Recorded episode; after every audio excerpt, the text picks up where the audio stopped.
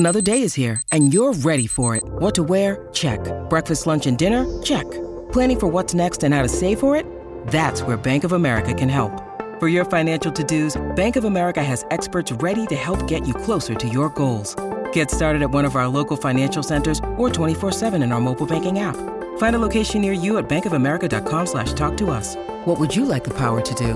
Mobile banking requires downloading the app and is only available for select devices. Message and data rates may apply. Bank of America N.A., member FDIC.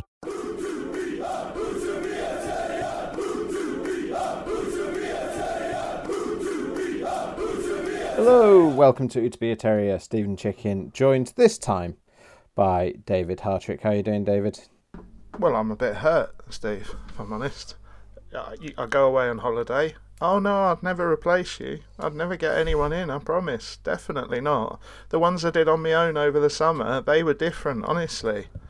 And then, lo and behold, tune in last week just to see if you've done anything, just to see if you filled that gap. And I see you got a new co-host now. You got a new friend, have you? Yeah, I like American things now, like Dr Pepper. Does he hold you like I do? I can't possibly go into that. That's purely off-record stuff, as you well know. Yeah, we've had a couple of games. In fact, we've had three games, really, Dave. And we'll focus on the Leicester game, because obviously that's the most recent one. But we have had three games that we've not really covered on the podcast. Town have lost 3-1 away to Plymouth. They've lost 3-2 in the Carabao Cup to Middlesbrough. Again, probably best summed up by at the post-match press conference, I said to Neil Wardett, commiserations, and he went, oh, what for? And then obviously at the weekend, 1-0 defeat at home to Leicester City. So three defeats to start the season. Where are you on your journey towards the panic station, David? I think I spoke in the pre-season pods about how tough I think this first run of fixtures is, and I think it's proved that way. I thought Plymouth are going to be a good side this season, they're going to be competitive, and I did say that I thought playing them on the opening day was an absolute hospital pass of a fixture. The Borough game is the Borough game, not too worried about that, you know, nobody really cares. And the Leicester game, which we'll get into, I thought they played well, but I thought there were a few interesting things, and I thought it kind of showed where their problems are this season. In that, you know, it was a good game, a lot of back and forth. I think it's fair to say Town did try and leave a glove on them. You know, it wasn't a passive performance or anything like that, but just that little bit of quality not there, just that passing eight not being in the side, not being clinical enough is the thing that cost them. And I'm certainly not panicking, but I think that over the next couple of games, like, it doesn't really matter how they play. You know, we can come away like the Leicester game saying, oh, they played really, really well. But even though they've got, I'd say, three tough opponents in a row still to play, they've got to get something out of at least one of those games. Doesn't matter whether they play good, bad or indifferent, but they need to get a point on the board. So, yeah, I'm not panicking yet. I think the fixture computer has been their main source of an issue so far. But yeah, we'll get into it. We'll get into it. Where are you? Yeah, I don't know. I'm definitely more upbeat than the fans, I think, and it's not like I'm sitting here thinking Town are going to finish fourth this season. But I don't know. I think Plymouth obviously was a nightmare of a day. They actually played well for 80 minutes and were absolutely horrendous when it counted. The three goals they considered were really cheap. I still yet to see the offside for the third one, but admittedly I've not gone back specifically to look for it because it's kind of immaterial at this point. Obviously the defending on the goals was awful. They missed three really, really good chances. Neil Wardett pulled me up on saying that Danny Ward was one of those missed chances because, to be fair, Wardy does well to get any shot off there and there's not really anywhere else he can put it. It's a decent save, but the other three chances all feasibly could have gone in the net, and it's hard to defend them. But you can't sit there and say, oh, but they were good for the other 80 minutes when the other 10 they've been so shockingly bad. I didn't think the Middlesbrough game, as you say, you can't read anything into it. If anything, I think much like Leicester, there were probably more positives than negatives, considering they played their second string. Middlesbrough played most of their starting lineup, certainly half of their starting lineup started that game, and Town played 10 men for 77 minutes. And still, I think, as someone said to me, I think Mel Booth said it to me at half time, if you'd come in halfway through the first half, you wouldn't have known that Town were playing with 10 men. No. So obviously second half it was a different story. They kind of got dominated, and then Carl Hoodlin bundled home a goal that made the scoreline more respectable, but again it was second string playing, not reading anything into that. And then Leicester, actually, I really, really enjoyed that game first and foremost, which I know not everyone did. I think everyone, obviously, you want to see your team win. I thought it was a cracking game. I thought it was a shame that it was settled, even the neutrals sort of in the press box. And I think even one or two of the Leicester people were like, it's a shame it was settled by a goalkeeping error rather than sort of a moment of quality from either side. But I'm not being disingenuous when I say it felt like if that goalkeeping error had gone, you know, the other way, and Leicester had conceded a goal like that, I feel like the Town fans would be talking about that victory the same way that you might have talked about beating Fulham or Brentford in previous seasons. I thought it was sort of approaching that level of performance, and they were a bit unlucky to come away empty-handed on the day. Admittedly, Leicester weren't, you know, amazing, but we know they're a good team, so even Leicester on an average day is going to be pretty formidable. But as you say, the intent was there. They certainly created chances. Michał Helik wasted the best chance of the whole game, really. But I don't think either side created a huge number of clear-cut chances, and it felt like Town got into the better positions to do that, but they didn't have a Lauren Hemp to play that final ball. Yeah. Diarra was the player who kept getting into good positions, and he took the shot second half, which I thought was a sharp chance, but he very, very nearly snuck it in. But I just, from my point of view, I think that the Leicester game, they played Leicester at, if they played Plymouth at the wrong time, they were playing Leicester at the right time, because that Leicester team are completely shifting the way they play. They've got a lot of new personnel, and I wouldn't by any stretch say they were there for the taking, but I thought what Town did was good. But at the same time, this isn't pre-season now. These games do count, and the one thing we both said, going either right the way back to the live show at Magic Rock, one of the things we said is they cannot afford to give everybody else too big a head start this season. They can't do it because it's a more competitive league.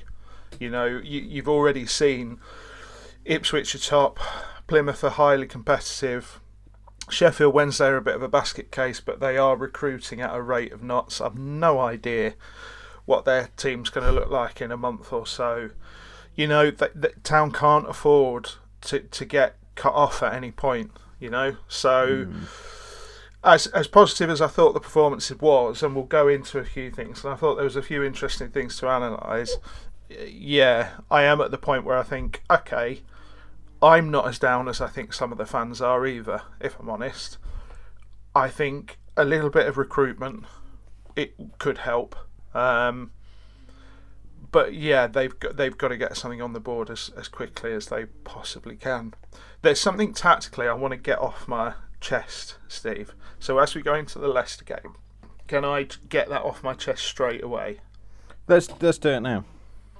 Well, I keep seeing town teams laid out in various formations, and I've got to the point where, as the bloke who has to do that before kick-off for it then to go to all the betting apps and score apps and what have you, I can make a best guess of it, and I will do, and that's my job. But Town's formation, they don't really have a... Anybody who says, oh, you know, they played in a 4-2-3-1, like, it's just... I think Town are becoming so good at being fluid. So that four at the back immediately becomes a five when Hogg drops in. It becomes a three when Hogg drops in and the wing-backs push up. The full-backs become wing-backs and push up. That sort of Diarra in that role as a 10 sometimes pops up in positions a six takes up. And I just think that one of my main points of positivity going forward is that I still think off the ball. Part of this, you know, you can lay Town out however you want to lay them out, but their formation will not fit into any of the... It won't fit into any of the boxes because that's where they play. I think one of the reasons we're not quite as down is because they're still excellent off the ball. Mm. They still transition and move into different shapes really, really well. And I think that it, like, obviously it's a small thing to grasp at when you've no points on the board. But I think if you look at that level of organisation, and if you could throw a little bit more quality in there in a couple of key positions, that will go a long way towards turning performances that I think me and you have thought there has been promising into points. Because not every team can transition like Town do. Not every team can sort of line up at kick-off in a 4-2-3-1 but then immediately go into a 3-5-2 to go into sometimes almost a 3-6-1 to be able to adapt and go into a 4-4-2 in or out of possession. They're really, really good at understanding what triggers a press in different areas of the pitch. So that level of organisation I still see, and I still think that is the thing to grasp onto going forward in terms of hope. The only thing is, by my own admission, it's not very sexy, is it, Steve? No, it's not sexy to talk to. The goals they've conceded have all been individual errors, really. Yeah. Certainly in the league, you know, I think it was Helik and Nichols and a little bit Rarmani Edmonds-Green for the first one against Plymouth. It was Rarmani Edmonds-Green and Sorba Thomas for the second. It was a little bit Josh Cromer and Rarmani Edmonds-Green again for the third. A little bit Helik. And then obviously against Leicester, it's unfortunately it's Lee Nichols again. Slightly jittery start to the season, but we had this last year from Lee Nichols as well, weirdly, where he made a couple of goals went past him that you wouldn't expect to go past Lee Nichols, and then afterwards he was fine. It's 2-2 for him because he didn't play against Middlesbrough, but if you're going to back anyone to bounce back, it would be him, wouldn't it? Probably no concern about him at the moment. No, none at all. I know there are one or two transfer rumours with Luton and other clubs looking at him. I don't even think there's anything in his mind. It's not like he's distracted. I think exactly like you said, last season he needed a little bit of a run-up. And this season, I think he's just having his little bit of a run-up and he'll be absolutely fine going forward. Because he's still just as positive coming for the ball. Yeah. He's still got... You know, we've seen Brian Schofield, for example, who when he had his wobble, the first thing that happened is he just stopped coming for crosses, and there's none of that from Nichols. He's still backing himself every time. And to be honest with you, I've seen this goal. I've watched this goal back a lot, and it's one of them where I think we have to say it's a goalkeeping error because of the way it goes in. Yeah. But it's a good finish as well because he drills it very, very hard and low from not very far out. And if you save that, you're running on muscle memory. It's not one you can sort of plan and prepare for, really. You can only get your body shape right and then do something on instinct. So I don't think it's not like we're talking about a massive glaring error, is it? Yeah, he's not dropped it. No. It's just the fact that it's straight at him, and normally I think he set such a high bar for himself. You would expect him to keep those out, but I think you're right. Sort of tactically, I mean, we saw Michał Helik was stepping out into midfield quite a lot the other day, chasing his man. They're doing the man marking thing, but I think a bit more selectively with the man marking. It's not sort of all 11 players have got their own man to look after, I think. Or if they do, then they're sticking to them with certain different degrees. And one of the things you know, the player who made the most tackles on the pitch, joint top with Jonathan Hogg, was Josh Cromer, which, you know, I think we highlighted it a couple of times last season as well. But to see him putting in that level of work rate off the ball, and he got the fans up a couple of times, got them on their feet, sort of cheering by making tackles, which, you know, I don't think any of us would have expected from Josh Cromer 6 months ago, let alone before then. So, yeah, I agree that that's all positive, but as you say, no points on the board yet, out of the cup. There isn't, I think you and I both quite like the first 11 in general, but I think we'd agree, and I think Neil Warnock would even admit that possibly when you get down to subs 5, 6, 7, 8, 9, it's looking a bit thin. But I think we've been saying that for a long time. You know, the fans have been saying it for a long time, and yeah, I don't think anyone would disagree with that. Hopefully there's signings on the horizon. We've only got a couple more weeks left in the transfer window, and some of you may have seen there's a name already out there. We'll see what happens with that one for this week. But yeah, they need... I mean, everyone's talking about the striker.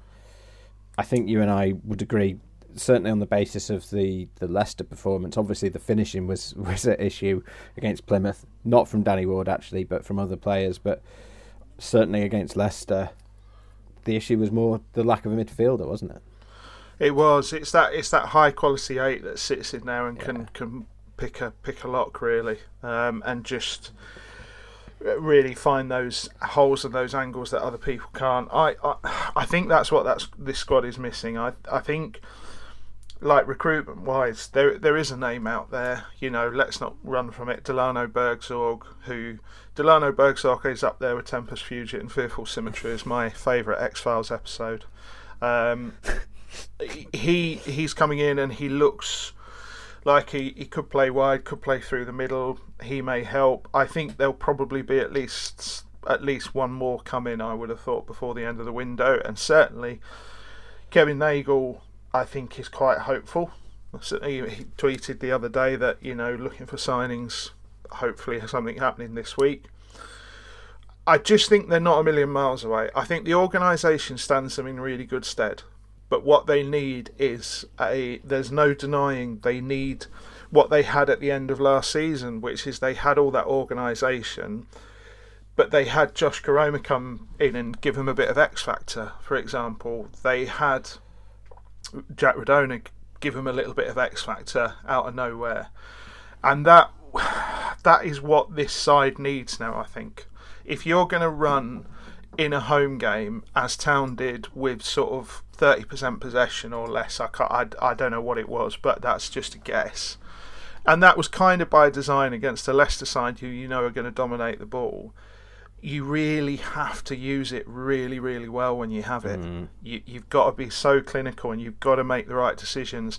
And I just think a really good eight who can pick those passes and really make the most of the possession you have is the sort of difference maker. More, it's all right people turning on Danny Ward and having a go at Danny Ward because he's in the striking position, but we're back in that point where he gets so few chances again that every single one becomes absolutely massive. And what I'd like to see is Town actually generating more chances. Take Danny Ward out of the equation, put who you want up there, put Michał Helik up there if you want, but I just want to see them generate some more chances, because they've got Thomas, Cromer and Diarra, who all get in really good positions, Steve, and they're still getting in good positions, but it just kind of needs that link, doesn't it? It needs that just extra something just to knit it together and turn it into balls cut back from the byline or late runs into the box, etc. So, yeah, not a million miles off. They're very good at carrying the ball. Yeah. I think you would say, you know, between sort of, I know Headley was suspended, but between sort of Headley, Rudoni, Diarra, Thomas, Cromer, they've got a lot of players who are very good at driving the ball forward. Kasumu as well. I don't think you'd particularly pick out any of them as being the man you want playing the final ball. I think they would like that to be Sorba Thomas, but he's adapting his game at the moment as well. Whatever you think of Sorba Thomas, you know, he's told us in the summer Neil Wardett wants him coming inside more often rather than going outside. And I thought he was good against Leicester actually, but I think you can see in certain moments that is not entirely within his nature. Like it's almost like he's taken a moment to go, oh no, I'm not going outside, I'm coming inside now, and that's going to take a bit of time. But yeah, they can't just dribble past everyone, and you do need that player to.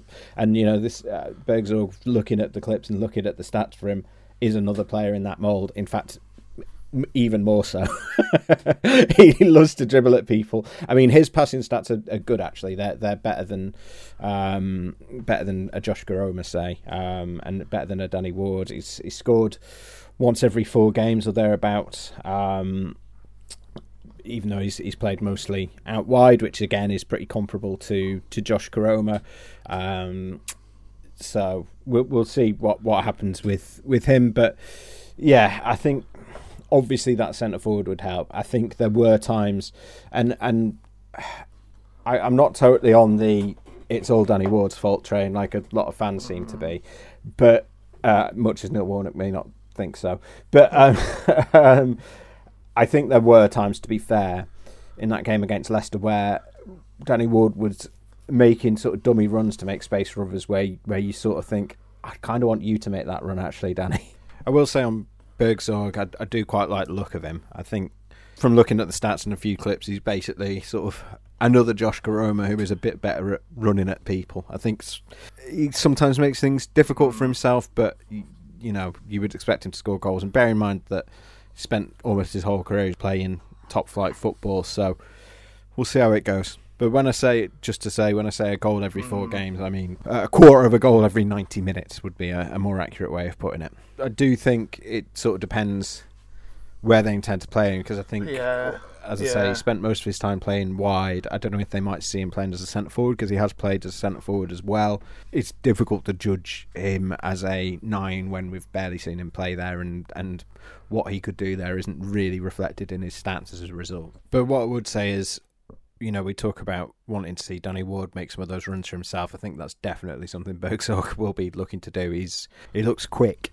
You know, he's a big lad, but he looks quick, and he likes getting behind. He likes to run at people. So, at the very least, there'll be something different for Town, which I think is, you know, we've been arguing is exactly what they needed. Yeah.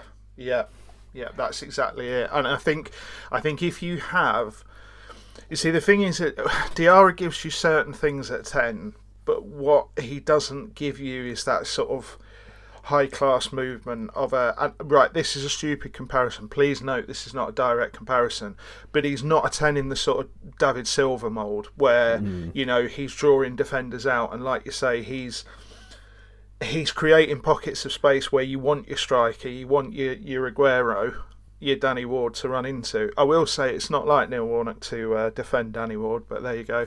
And I just think if you had potentially had that 8 who's a bit of a hybrid and can drop into those attacking spaces again. You see, I quite like Diarra as a 10, but he's kind of a 10 in the press and to harry and an 8 on the defenders. I don't know. At the moment, I feel like defensively Town are pretty well set. I don't think we've got any concerns there. I think the midfielders we've got, part of the problem is we know almost too much about all of them. And if we know too much about all of them, then I can guarantee you opposition analysts can.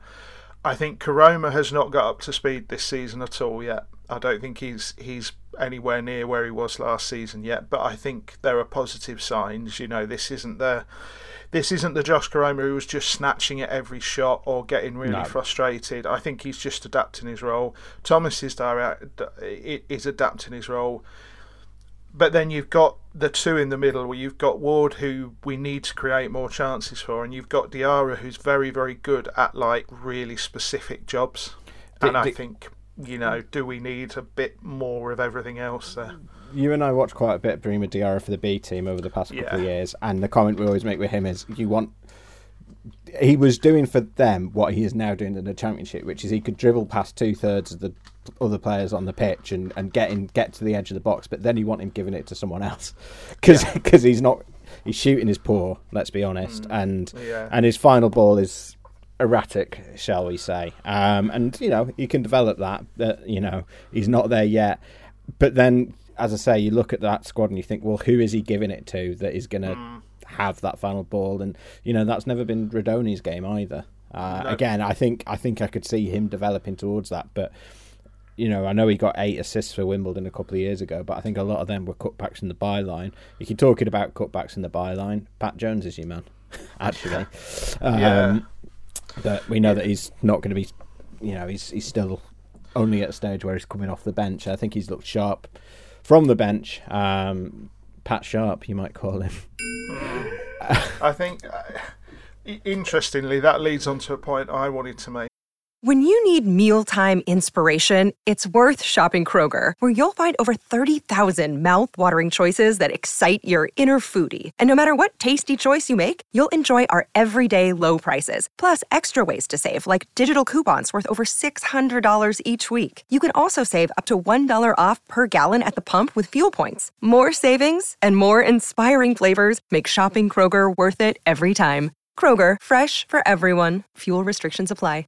In that, I think there was Neil Warnock has been in the management game a long time, Steve, and I think he's very aware of the situation Town are in at the moment. He was very aware of the situation Town had coming into this season with a new owner, but I think it would be fair to say, being slightly delicate, that having a 9-man bench and 5 men to bring on, and only bringing 2 men on in one substitution in a 90-minute game against the top of the table is sending a little bit of a message, just a little bit of an old-school nudge that perhaps we need a little bit more. Hence the reason I think we're kind of expecting Burgzorg to get over the line, and we kind of maybe. We think there are other things going on as well. They're talking about 2 or 3 signings, and that would be. I think would be 2 players for the forward line, and I would have said one of them would be a Burgzorg type who can play anywhere. I think you might see a more old school centre forward for the other one, as a guess. And by the way, this isn't insider info on this on the second striker signing. It is inside info, but it's inside info into mine and your WhatsApp chat, where we were both saying that the archetype we don't see is the Martin Waghorn bully type. Last 20 minutes, because I think I was looking at that bench, and when I was watching the game, I was thinking, how would you change it? And he bought Jones and Harrett on, which I think were perfectly valid substitutions, and I think probably the subs I'd have made. But I think I'd have probably had Ruffles off and had Uter on even just for 15, 20 minutes. I think I may have I probably would have hooked Jonathan Hogg. Bear in mind, he's coming back. We need to wrap him in cotton wool a little bit, and I think you had options there. Maybe Reg was the one you bring on there. So I just felt there was a little bit of a message in that, if I'm honest, but that's just a very old school management thing to do. I think that the only other thing I've really got to add from that game is that I think if Town play like that in other games, they will win. But it's worth also saying that if Town play that in other games, they'll still lose them as well, because that they've got to be more ruthless. They've got to be more ruthless with the pass more than anything else. It's not even the finish for me. It's more ruthless with the pass. Take that clinical pass early, and take risks, Steve. Mm-hmm. I know think this they're trying to. To be fair to them, they are trying to, but there's also. You could sort of see them shrink back into their shells a little bit. And I know that's natural when you're against a team that are dominating the ball a little bit, but they've kind of got to get over that, because I think they're going to play without the ball a lot this season, Steve. I don't think they're just going to go that way against a Leicester or potentially against Norwich next, So, I'm kind of... I think on the panic scale, I'm still firmly in the middle at the minute, I don't see any reason to be either side of it. I think Warnock pretty well nailed it when he said he'd like to get a crap win against Middlesbrough. I think that's spot on, because I think you can look at performances all you like, but obviously you need points on the board at some point. And as you say, the fixtures aren't really getting easier over the next couple. So I think it's almost, having had that losing start, and we'll put the cup to one side, but even say losing the first two games, it's almost, and not getting easier, I think it's almost just get something from the next, they need probably 4 points in the next three games for, and then they can start worrying about performances again and prioritising that. But I agree that just to, for their own confidence as much as anything, and to sort of re-energise the fans a little bit, need those points above all else. You want players to believe in the system, and the thing is, as much as I'm praising them for all the work they're doing off the ball, and they finished, I said it in the other pod, they finished last season the best team in that league off the ball, and I think there's a chance they may end up being the best team in the league off the ball this season. But that level of belief they had at the end of last season, because it was backed up with points. And the problem is, the longer you go on without getting points, it just erodes away your faith and your confidence in it. So even a scruffy point against Middlesbrough, just so they're not sat on a goose egg, that would be big for me. Just get anything you can, and then you've got a little bit of a platform to go on. But what we really don't want to see is naught after Middlesbrough, and then naught after Norwich, and naught after West Brom potentially, because then I do think they've got a major problem.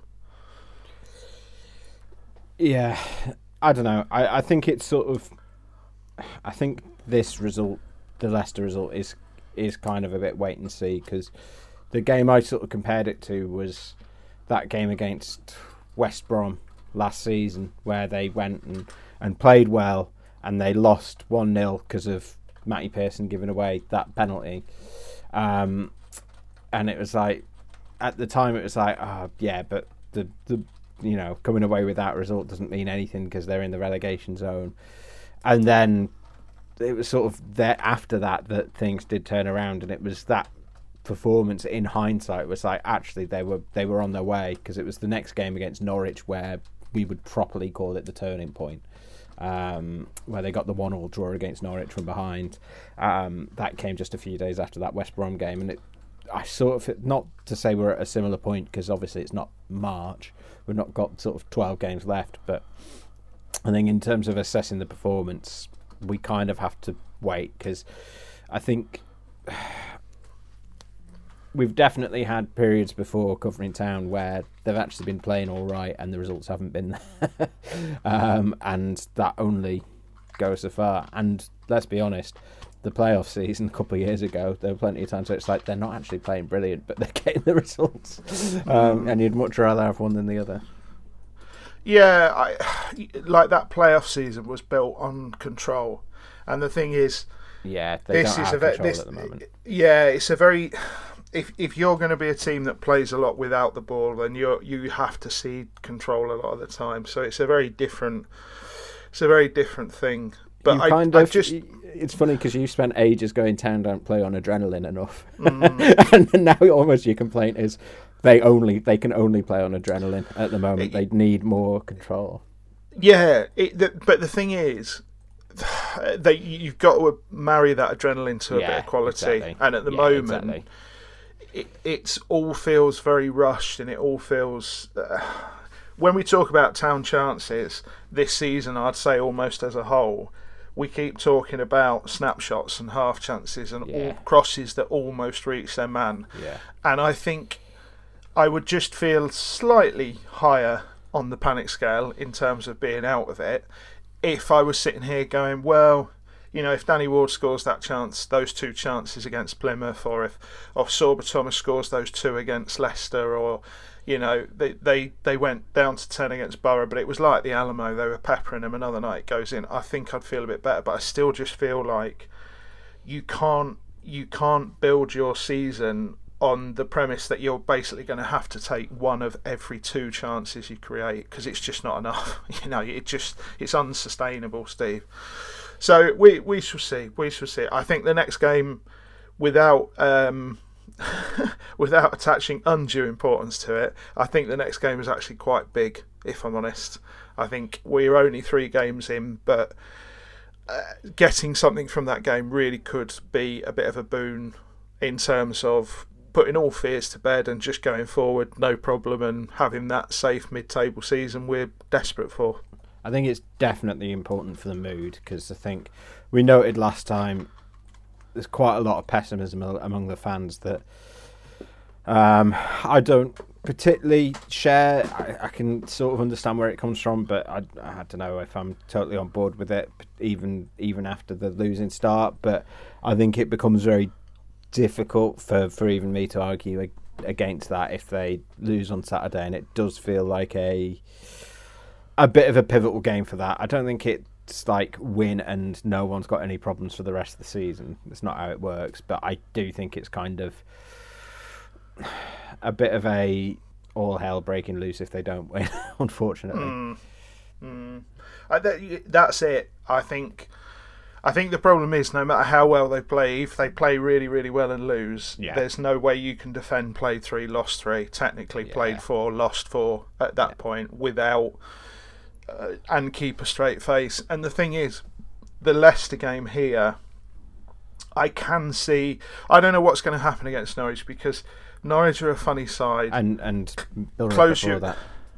And, yeah, but this is what I'm saying. But when we get to Norwich, close your ears, Town fans. I'm not as big a Wagner believer as most of you are. They're a bit of a funny side. What I can see is, if you don't get anything out of Borough, I can basically see the Leicester game being replayed at Norwich, which is where Town play like this. Have some control off the ball, stay tight, control spaces, lose 1-0 or 2-0.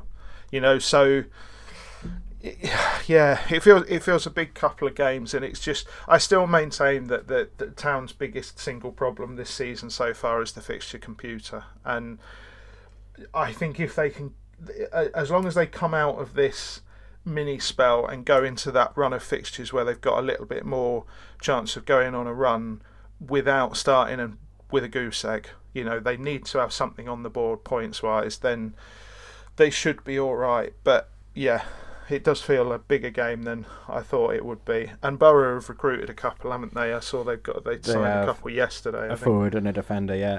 I mean, they've had quite an unconvincing start to the season, let's be honest, Borough. You know, they've lost their 2 opening league games, and as I say, they made very hard work of beating Town second string with 10 men.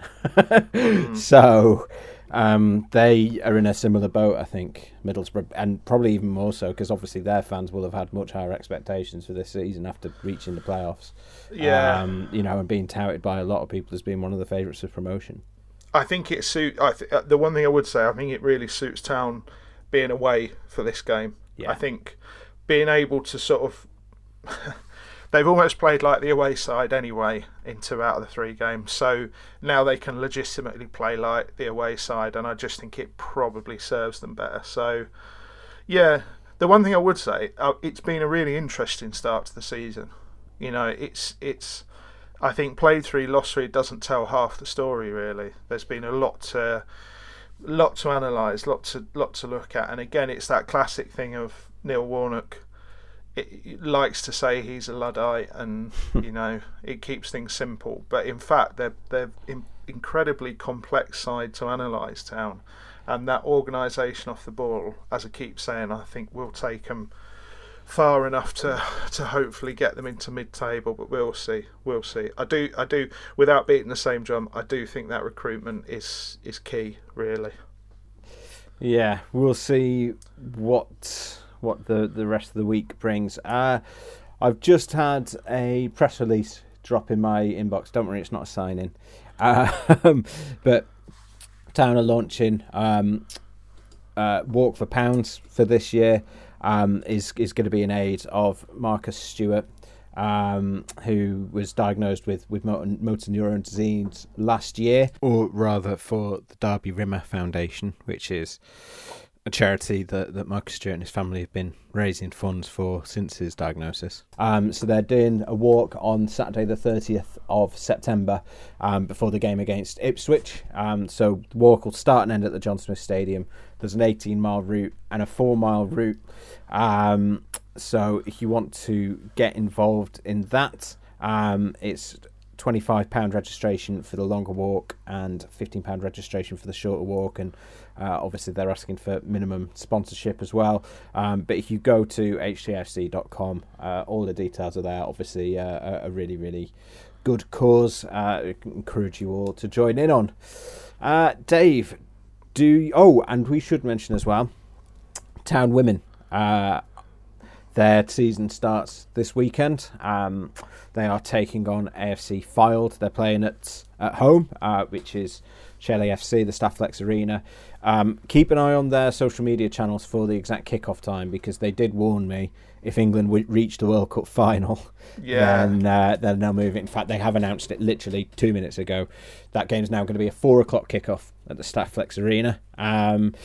So free entry for people aged 16 and under, and I believe it's £6 entry, standard entry, and £4 for concessions. So should be a great occasion, that. Head down, do a double bill of women's football. Yes, definitely. I want to plug something if I can, Steve. Yeah. Which it leads nicely on from that, actually, and this isn't by design. Steve knows nothing about that, but Bose, my daughter, her football times have changed, so we're hoping to get to some games. We're hoping to take the entire squad over there, actually, for a couple of games, so definitely go down and visit that. I just wanted to put out, I rarely ask for help, but Bose football team were set up last year as a girls football team in the area. They had to join a boys' league at first, which they competed in across the season, and it was a very steep learning curve. They did get into a girls' league. They came in late. They finished as Invincibles and won it at Cantor. It was a league that is all across Yorkshire, so they were playing in Hull, in Wetherby, all over. Really committed set of girls. For various reasons, the old club has basically closed to them, essentially, because they were various reasons around boys football. So we started a new club for them this season, because they're a really good group called Huddersfield United. And this isn't a call for sponsorship, it's a call for something weirdly specific. We've got some ground in Marsh where we want to play, but we need to mark out a couple of pitches. And if anybody has any experience with marking out pitches, because we want to get them marked out sort of perfectly, so we can then maintain them ourselves through the season. What we don't want is a load of curved lines and wobbles. So if there is genuinely anyone out there who could help a club trying to, I'm on the committee, so it's me who's been involved. So you can get in touch with me direct on Twitter or through Steve if you email him or whatever. That would be a huge help, because obviously marking out the pitches is the sort of thing that you want to do it once and do it right, so that then we can just paint them through the season as it goes on. A weirdly specific request, Steve. David Hartrick, going on our podcast looking for white lines. Yeah. Yes. Yeah. What's your media recommendation? Is it Grandmaster Flash? No, it's not. It's not. My I've just finished an excellent book from Hallucion Publishing called Red Balloons, and it's about it written by a chap called Liam Walsh. And if I just read you a little bit from the back, in January 2020, Liam Walsh's 15-year-old son Patrick went to a football game at Tottenham Hotspur and never came home. He collapsed seeking the last train out of Marylebone and died suddenly, unexpectedly, and still without cause. 2 weeks later, Liam's dad, with his sense of purpose desperately unravelled, gently died too. And it goes into the relationship with grief through football, basically, and how football was the thing that brought them together, how football was the thing that helped him through everything, and the sort of restorative power of football. It's we get quite cynical about football, Steve, I think, at the highest levels, and I think it's a book that made me cry in several places, made me want to ring my dad, made me want to hold my daughter, and it made me want to go to a game of football. You know, it's that sort of book. So it's called Red Balloons by Hallucion Publishing, available online by Liam Walsh. Okay, strong recommendation. Lovely. That sounds very worthy. It is. Yeah, well, it's a good job that I've not got bloody Star Trek Strange New Worlds this week, isn't it? I am going to go with a TV show, though, and obviously most of you are on this train already. But season 2 of The Bear is phenomenal. I really enjoyed season 1, but 2 is like another level and is almost a different show. If you found season 1 of The Bear too stressful and thought, I'm not going to go back for more of that, Dave's putting his hand up, then I would say go back for 2 because it's a different show. They've sort of set up season 1 so that season 2 can be something different, and if you finish season 1 you'll know what I mean, but I'm not going to spoil it for anyone who hasn't watched it. It's on Disney Plus, and it's a fantastic show.